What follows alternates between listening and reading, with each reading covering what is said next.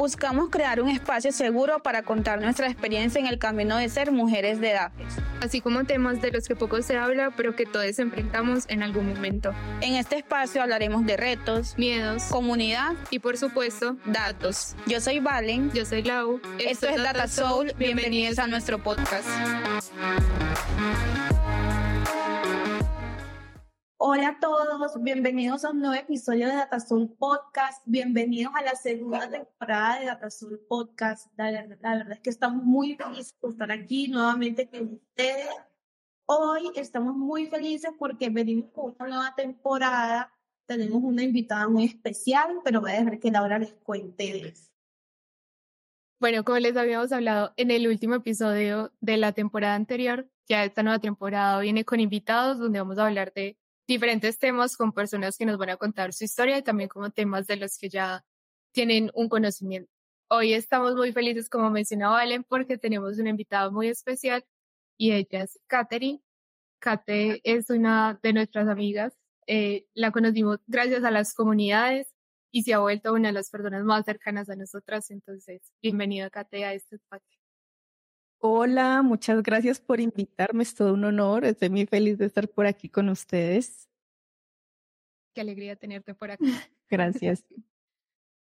Bueno, entonces vamos a empezar a hablar primero como de tu historia, de quién eres, de cómo llegaste a este mundo, de los datos en los que estás ahora, pero sabemos que iniciaste desde la programación, entonces queremos como que nos cuentes acerca de eso. Listo, bueno, les voy a contar un poquito de historia patria de los años 1600. Resulta que, pues, primero inicié como toda la parte de tecnología estudiando en el SENA, ¿cierto? Una tecnología de análisis y desarrollo de sistemas. Entonces, pues, empecé por ahí. Y luego de eso tuve la oportunidad de hacer prácticas en una empresa y quedar en esa empresa pues trabajando y aplicando parte de lo que había aprendido. Y en ese proceso la empresa me ayudó y me apoyó para estudiar la ingeniería de sistemas. Soy ingeniera de sistemas. Entonces fue todo un proceso porque eh, en ese tiempo que empecé a estudiar la ingeniería, solo éramos dos niñas, dos chicas dentro de la eh, la carrera. exacto. ¿Qué universidad fue? Fue en Cali, ¿cierto? Sí, fue en Cali, exacto. En Cali se llama la Lumen Gentium o Unicatólica. Entonces ahí empezó todo este cuento y también en ese tiempo cuando empecé a conocer las comunidades gracias a, a un profe, entonces empecé a involucrarme un poco más en este cuento, a conocer más personas, Ah, se me abrió como se me abrió como todo un mundo de posibilidades en otras áreas que no tenía ni idea que existían. Entonces ha sido un proceso muy bonito y eh, el tema de las comunidades. Bueno, eh, eso fue por allá en el 2019 que empecé a conocer un poco sobre el tema. En ese proceso, en ese crecimiento, conocí diferentes comunidades como eh, Data Science Friend, Pioneras, eh, también PyLadies. Entonces, gracias a eso también empecé a involucrarme con la parte de los datos. Me gané una beca para estudiar ciencia de datos y yo dije, yo quiero trabajar en esta área. Listo, en ese proceso todavía, eh, digamos que no estaba como ejerciendo lo de la universidad, seguía como la parte de, de todo lo que tenía que ver con redes, equipos, y luego de eso se me presentó una oportunidad para empezar a trabajar en desarrollo, desarrolladora backend. Entonces ahí aprendí de Django, de Python, algo de JavaScript y luego de eso se presentó otra oportunidad, o sea, pasaron unos meses, se presentó una oportunidad, la oportunidad que había esperado hace mucho tiempo y era una vacante en ciencia de datos. Entonces yo dije, no, o sea, hagámosle, hagámosle con miedo y todo, pero hagámosle. Y efectivamente pasé las pruebas, hice el proceso y quedé. Entonces fue como también un, un cambio y un hito como en mi carrera profesional y como lo que siempre había querido hacer. Y ahora un poco sobre mí. Bueno, eh, como ya les mencionaba, soy ingeniera de sistemas, eh, soy de Cali, por acá se les espera con los brazos abiertos. Y eh, tengo dos perritas, una se llama Canela y Pimienta. Ustedes ya se imaginarán por qué el pimienta, porque es una Y entre las cosas que disfruto hacer, así eh, muy diferente como la parte técnica, es hacer fotografía. Eh, hago un montón de cosas, pero entre esas está hacer fotografía, hacer senderismo, trekking. Hubo un tiempo en el que corría mucho, pero ahora estoy en modo bicicleta, entonces ahora todo es bicicleta por aquí, bicicleta por allá. Y también eh, tengo un canal en YouTube donde subo contenido acerca de tecnología, estilo de vida, productividad y carrera toda la parte también como de inspirar a más mujeres en la tecnología y todo esto. Y tengo que contarles que este mes cumplí un año con mi canal. Hemos ha sido como así un tiempo en el que empecé con toda, un tiempo en el que paré y otra vez retomé. Entonces ha sido todo un proceso de aprendizaje muy bonito. Eh, en todo lo que tiene que ver pues la producción y que edición, ver qué temas también compartir eh, con las personas. Y eso es como un pequeño resumen. Creo que resumí bastante mi historia, no, no me extendí mucho. Sí. Ahí como para profundizar, sí, como para decir cuál es tu usuario, si las personas están interesadas en ver tu canal. Eh, me pueden encontrar como Caterine, arroba Caterine Bash, B V A C H en YouTube. Entonces, igual, cualquier cosa, sí, o si no, Cate Valencia. Igual en la descripción de, de, este podcast le vamos a dejar, pues obviamente, todas las redes de Cate para que las busquen y también en redes sociales. No, igual, Cate, yo quería preguntarte, ahorita mencionaste que encontraste la comunidad. ¿Cómo fue para ti como descubrir que existían comunidades que hacían eventos y que compartían todo gratis? ¿O tú desde un principio solamente ibas como a los invitar a ver o también ibas como de una vez decidiste como participar y apoyar y hacer eventos? ¿Cómo fue esa parte? Sí, o sea, lo de las comunidades no tenía ni idea, ni idea. Si no es porque alguien me invita, ese profesor que les digo que en ese tiempo me daba clase, nos invita a mi compañera, a, mi amiga y a mí, porque todavía seguimos siendo muy amigas. Eh, la verdad, yo, este sería el momento que tal vez, posiblemente no conocería estos espacios. Entonces, fue a través de, esa, de ese primer momento, conexión, que empezó todo ese proceso de querer saber más, querer saber más, o sea, cómo, fue como cómo mujeres saben tanto de tantas cosas y otras cosas que yo, o no sé de dónde salían. Entonces, eso hizo que despertara como más mi curiosidad por saber más, por conocer más, por involucrarme y de cierta manera todo lo que he podido aprender y la gente que he podido conocer en estos espacios como que también me ha motivado a crear comunidad y a seguir participando en estos espacios. O sea, porque siento que de cierta manera otras personas también están en la misma situación que yo estaba hace mucho tiempo atrás. Entonces es como que miren, está esto para que sigamos aprendiendo, descubriendo, creciendo. Es básicamente eso. Ahí también quería hacer una pregunta, ya como entrando un poquito en materia, pero igual relacionado con esto. Y es como, ¿cómo has logrado vivir ese tiempo, ese espacio entre tu trabajo, tu profesión, tus hobbies? Y se has encontrado como esa manera de unirlo todo, como esa pasión que tienes por los datos y la programación con los hobbies que nos contabas antes, como de trekking, fotografía y demás. Diga, no voy a mentir, no es algo que digamos que uno diga, uy, no, súper fácil, podemos con todo, genial.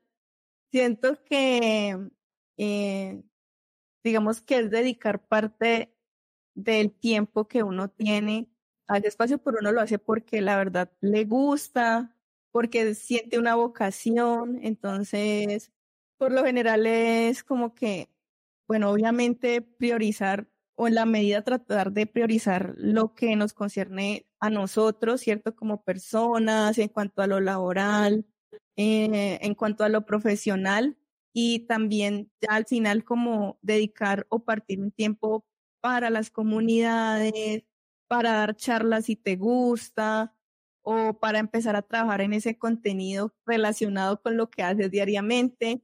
Entonces es como tratar de organizarse yo sé que algunas veces eso no es tan fácil, pero en la medida de lo posible tratar de organizarnos y distribuir el tiempo y obviamente pues tratar de priorizarnos siempre nosotros antes que cualquier cosa ideal, idealmente, ¿no?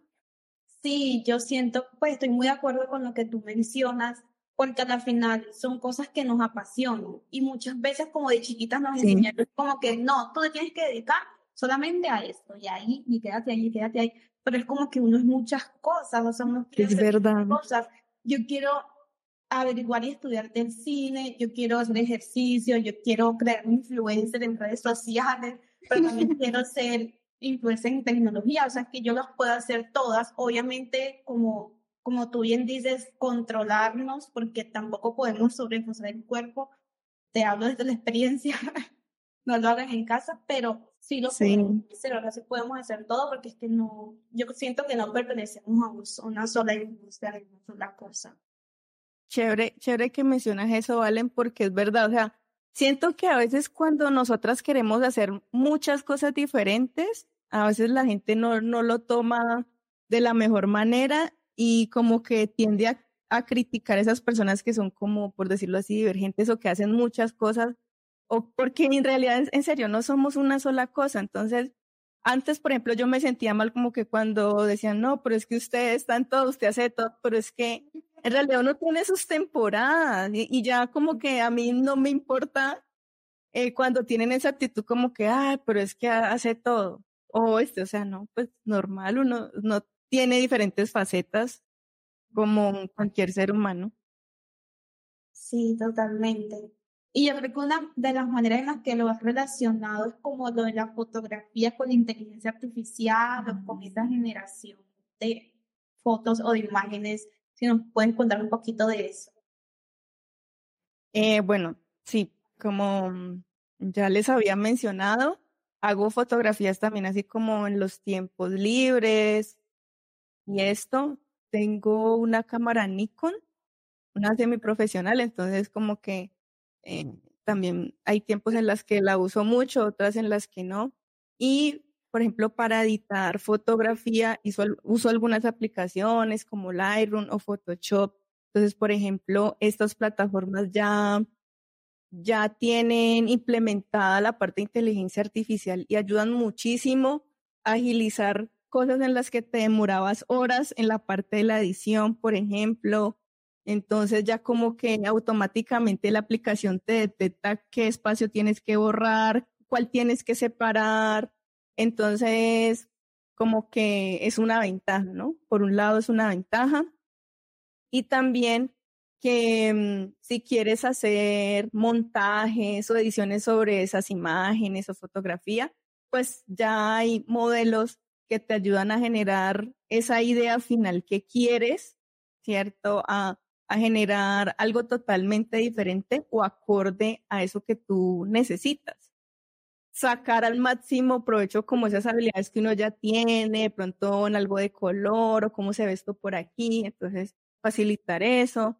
Y también de cierta manera ya hay como un nicho nuevo en toda la parte que tiene que ver con la generación de imágenes que te pueden ayudar si eres directamente diseñador o alguna cosa así, te ayudan muchísimo o también pueden ayudarte a obtener ingresos de cierta manera como en esa área.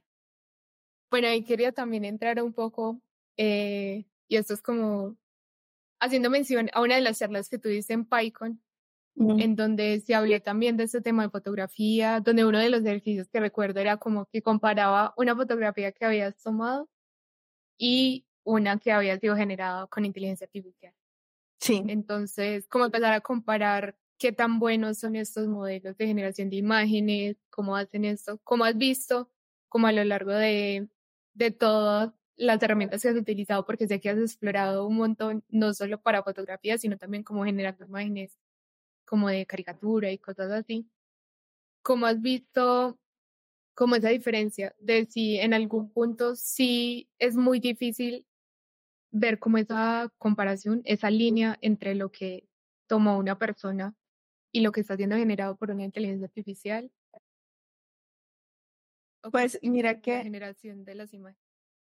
Ahora que mencionas lo de la PyCon, siento que ese espacio también aprendí muchísimo porque en ese tiempo eh, la parte de inteligencia artificial como que estaba, estaba tomando fuerza y como que cada vez había una cosa nueva y una cosa diferente. Entonces ahí me hicieron justamente la pregunta como, eh, o sea, como que pensaba de, de, en cuanto al impacto que estaba teniendo o tiene la inteligencia artificial. Ahora obviamente eso está súper avanzado, eh, evoluciona rapidísimo. Y ahí fue donde entendí que detrás, detrás de todo, de toda esta imagen que uno genera o que se está creando, hay unos, unos autores o hay, hay que tener en cuenta que hay una base que toman estos modelos para generar esto nuevo, pero ¿cómo les podemos dar crédito a, a esas imágenes o a esos artistas de los que se está, eh, como se están basando estos modelos? Y ahí fue donde entendí siempre hay un valor humano detrás de esto, ¿cierto? Y digamos que en este tiempo hay como una delgada línea entre poder definir o decir esto es real y esto no es real. Siento que antes era mucho más fácil de identificar, ahora siento que es mucho más difícil.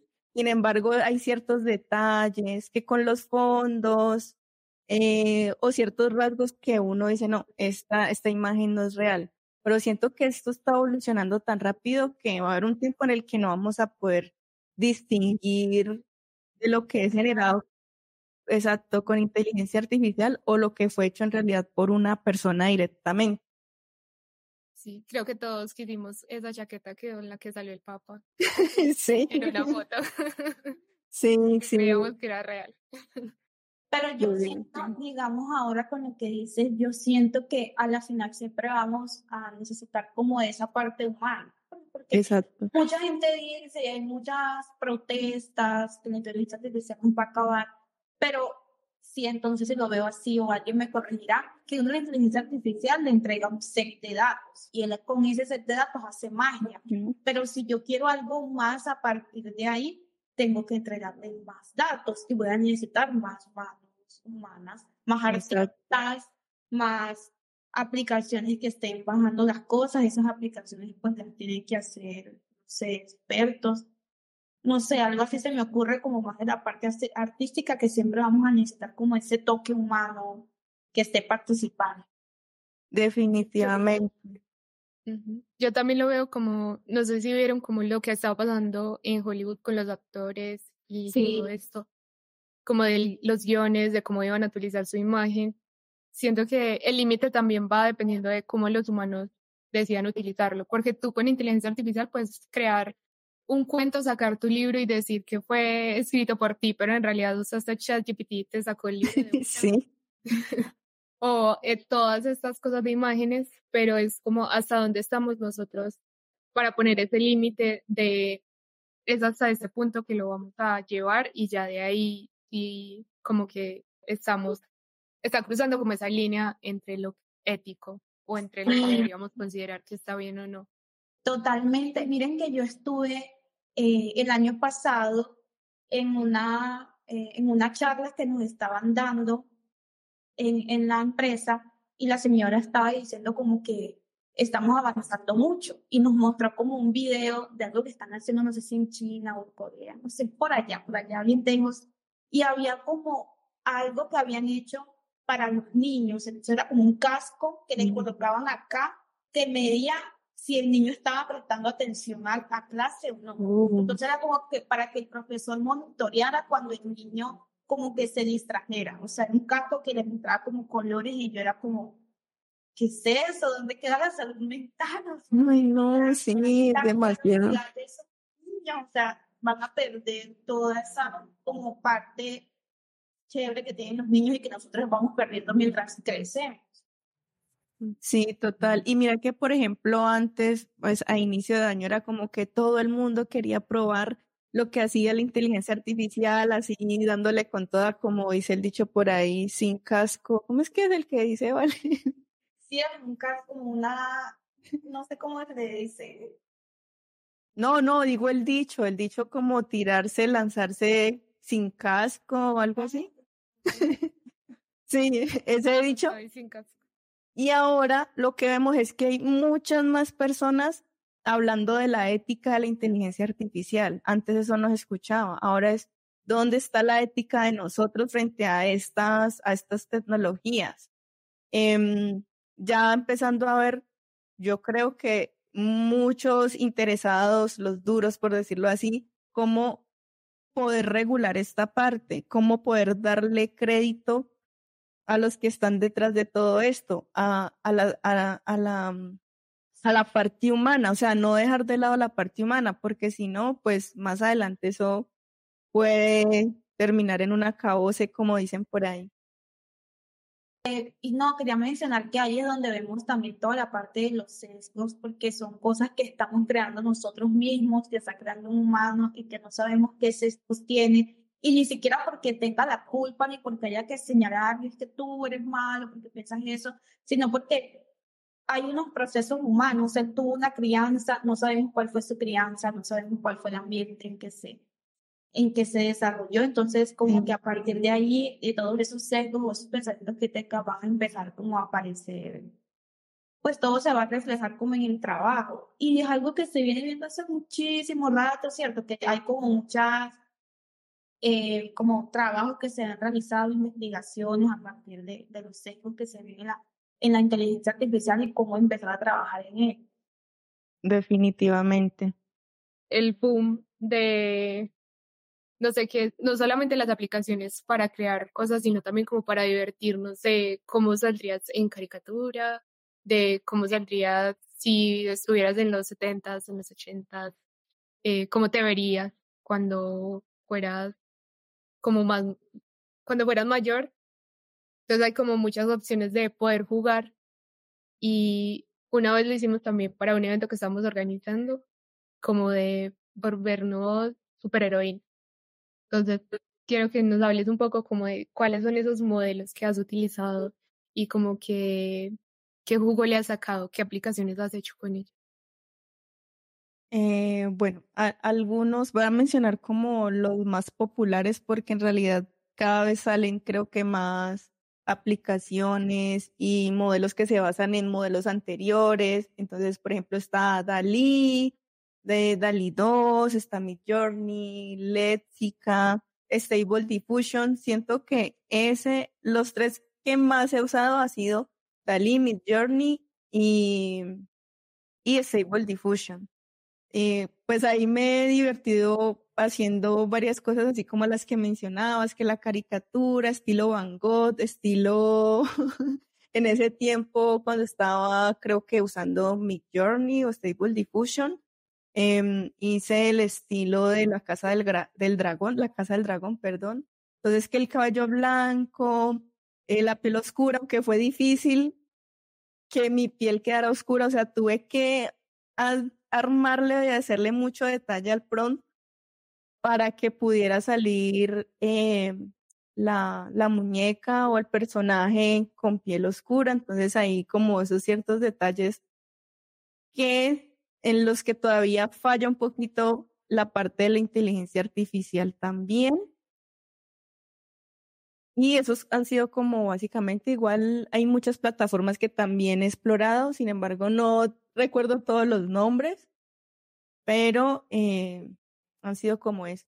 Y bueno, haciendo uso de, esta plataforma como Hugging Face, que es donde tú puedes conectarte a las APIs con las que puedes hacer uso de cada uno de estos modelos, crear tu chat o generar tus imágenes y hay un montón de cosas más con las que puedes explorar. Me gusta ese tema que tocas como de, los riesgos que puede tener la generación de estas imágenes que es principalmente como por los datos con los que se entrenan estos modelos de cuáles son las imágenes que están utilizando para entrenarlos, generar, hacer comparaciones, crear todos estos modelos que están saliendo ahora y que a futuro también se va a ver como muy envuelto todos estos sesgos que le estamos metiendo desde este momento, como no solamente del tono de piel, sino que también leía eh, hace un tiempo, por ejemplo, para las personas crespas en general, no solo como demasiado ondulado, sino incluso ondulado así normalito, por decirlo así, es muy difícil que salga algo como de ese estilo. E incluso para las personas gordas también es muy difícil como que una inteligencia artificial te, te saque como tu imagen así como es tu cuerpo, sino que siempre te salga como delgada con tu nariz. Entonces, esto puede llegar como a, o lo que leía también como respecto al tema, es como generar ese tipo de inseguridades y de si la inteligencia artificial está sacando una imagen así, me va a restar como el valor a como yo me veo en persona, que es como el mismo dilema que se ha visto con los filtros, pero que ahora está yendo a un nivel mucho más avanzado porque te saca con otros estilos, de que tu color de cabello y cosas así. Total. quería hablar como de esos sesgos, cómo los han percibido cuando están utilizando estas herramientas. Pues yo creo que todavía siguen muy marcados. Eh, siento que esos datos o esos datos base con los que trabajan la mayoría de modelos les falta enriquecerse un poquito más en toda la diversidad que hay en este mundo. Y mm, no sé cuánto pueda tardar como esta parte en la que se puedan ver modelos que sean mucho más efectivos a la hora en la que uno dice, o agrega cierta descripción que en realidad salgan así. Por ejemplo, eso que mencionabas y cuando, por ejemplo, estábamos preparando la charla para la PAICO donde hablamos de estas imágenes, de la generación de estas imágenes, ahí veíamos también la parte de la tonalidad de piel, em, rasgos como la nariz, por ejemplo, para una persona afro negra, que salga, sí, súper difícil, entonces como que uno trataba de, adaptar esa imagen para que saliera lo más parecido posible a uno. También lo que mencionabas, la parte del cabello, por ejemplo, léxica, lo que tenía era que tú ponías cabello crespo y en realidad salía el cabello ondulado, casi que liso, por no decir que liso. Entonces son ciertos detalles que los que están, las grandes compañías, los grandes pensadores que están detrás de todo esto deberían tener en cuenta, porque en realidad ya, o sea, ya creo que la inteligencia artificial llegó para quedarse. Entonces tenemos que ver es cómo podemos mejorar todos estos aspectos, de que no se relegue como a ciertas comunidades, a ciertas personas, porque eso más adelante va a ser un descontrol, va a ser, se va, se nos puede salir de las manos. Y siento que desde años atrás en la historia de la humanidad siempre han habido etapas en las que han habido estos aspectos de, de discriminación en diferentes ámbitos. Entonces, si estamos tomando esto y no estamos aprendiendo de la historia, de todo lo que nos ha pasado en el mundo, pues o sea, no vamos, no vamos a ir para ninguna parte si no tenemos en cuenta. Yo siento que es importante empezar a regular eso.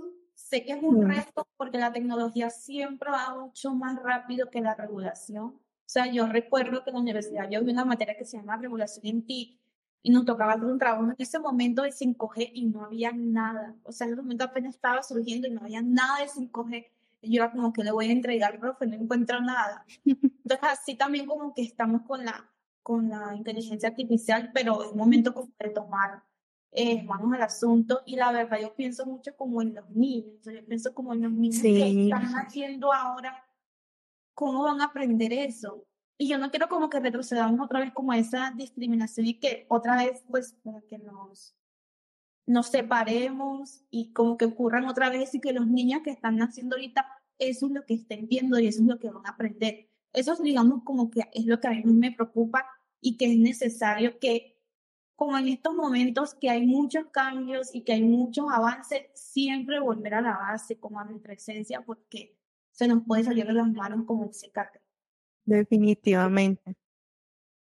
Sí, muy de acuerdo. De que ahora ya no solo como que se ha avanzado en romper de cierta forma estos estereotipos que se tenían y que somos muy diversos y que todas las personas independientemente de cómo, cómo se vean sus gustos somos como bien recibidas en este mundo, pero esto ahora se está pasando como a la inteligencia artificial, de que ya empezamos a ver también como un estereotipo, por decirlo así, de personas, de cómo se deben ver físicamente, de cuando te muestras, por ejemplo, con los filtros, que es algo que también tiene como cierta inteligencia artificial detrás, de que te pone la piel de forma diferente de que entonces vas a creer, o un niño, como lo mencionaba Valen, de tengo un granito, eso está mal porque no me veo como me estoy viendo allá. Cuando es una parte de la vida, o sea, todo nos va a pasar en algún momento, a menos de que seas bendecido, afortunado, con una piel perfecta. Pero sí es como muy importante, como de los padres también, empezar a hablar acerca de sus temas y de no pasarnos tanto de mundo virtual, sino también ser conscientes de todo lo que ha pasado en el mundo real. Ahí tocaste un punto también importante, ya, ya no salimos como de la parte de tecnología, ya la parte de las familias y todo eso, ¿no? Es que es real. O sea, ya como papás y mamás, eh, mirar cómo debemos aportar nuestra parte y que los niños eh, entiendan y no vayan a crecer con estas, eh, por decirlo así, limitaciones en cuanto a cómo nos debemos ver o que, que si tenemos esto está mal, ya la parte de la aceptación. O por ejemplo, algo que se me había olvidado mencionarles es que eh, en la parte profesional, por ejemplo, estos, algunos de estos modelos, o no, por no decir que la mayoría, por ejemplo, si uno busca una científica, solo muestran científicos, o en la parte de las profesiones muestran más la parte masculina que eh, referentes femeninos en esta área porque existen. Entonces también como en la parte profesional, cómo invade eso y y también como se, que se vaya permeando esa brecha de género que todavía existe. Entonces, esos detalles. Sí, y justo ahí también pensé como incluso las personas mayores que son un poco más aisladas de estos temas de tecnología, cuando vean una imagen que fue generada pero que no sepan diferenciar bien si fue real o no. Mm. Y ahora también con lo que está pasando con el audio de esta canción que salió hace poco de Bad Bunny. Uy, sí. Como pueden tener tu voz y se pueden generar un montón de audios diciendo muchas cosas y eso también es como preocupante por el tema de seguridad, de qué va a pasar a futuro con todo esto. No, y el copyright, porque pues ellos, ellos tienen un copyright, o sea, ¿a quién le va a poner, una denuncia tal? Vea, yo me vi, me vi una entrevista donde, o sea, donde hablaban de eso y entrevistaban al chico que generó esa canción.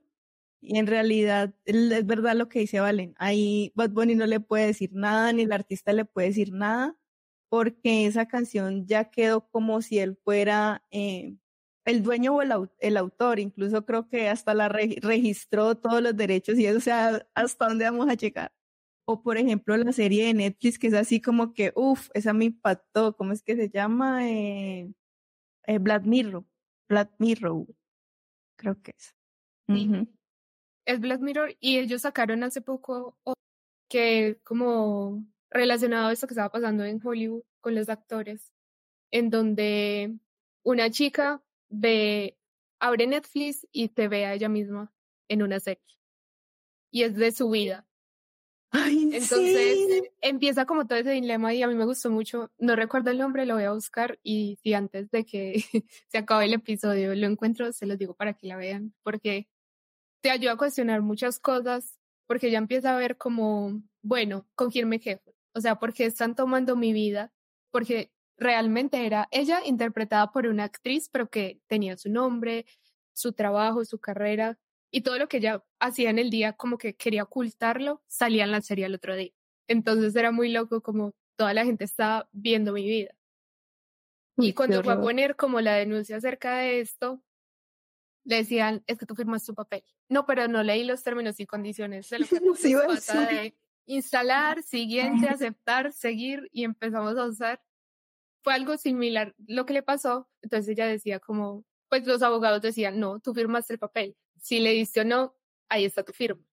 Y tenemos como todos los derechos. Además es una serie que sí, la persona se parece a ti, pero no eres tú. Como que empiezan a jugar con esto de palabras, de la parte legal para salirse un poco y es muy interesante como la serie, cómo aborda este tema.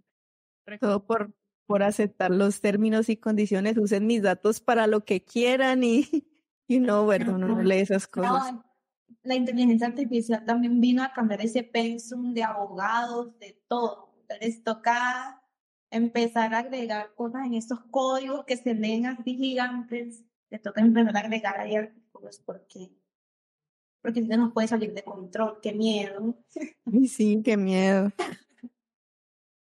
Pero también depende de nosotros como aprender de esto, cómo funciona esto para que luego como que podamos tomar una postura hasta donde, digamos, hasta donde nos dé a nosotros tomar una postura frente a estas situaciones, ¿no? Pero pues sí, necesitamos yo creo que una regulación al respecto. Bueno, ya encontré, no es una serie aparte, sino que es un capítulo de Black Mirror, que igual toda la serie es como muy impactante de todo lo que puede pasar.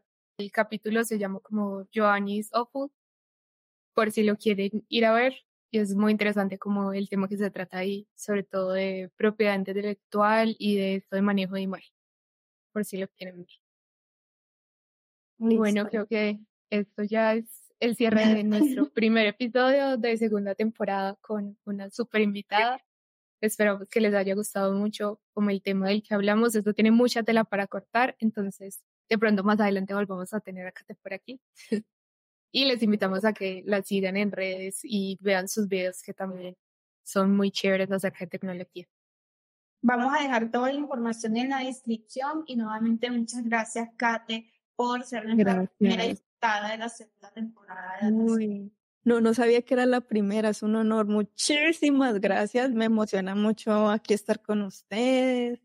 Siempre es un placer, disfruto mucho estar como en estos espacios así y hablar juntas de cosas random o de cosas muy importantes. Entonces, muchísimas gracias, disfruté mucho este episodio. Muchas gracias a todos por escucharnos. Recuerden seguirnos en redes como arroba Datasol Podcast y nos vemos en la próxima. Chao. Chao. Chao.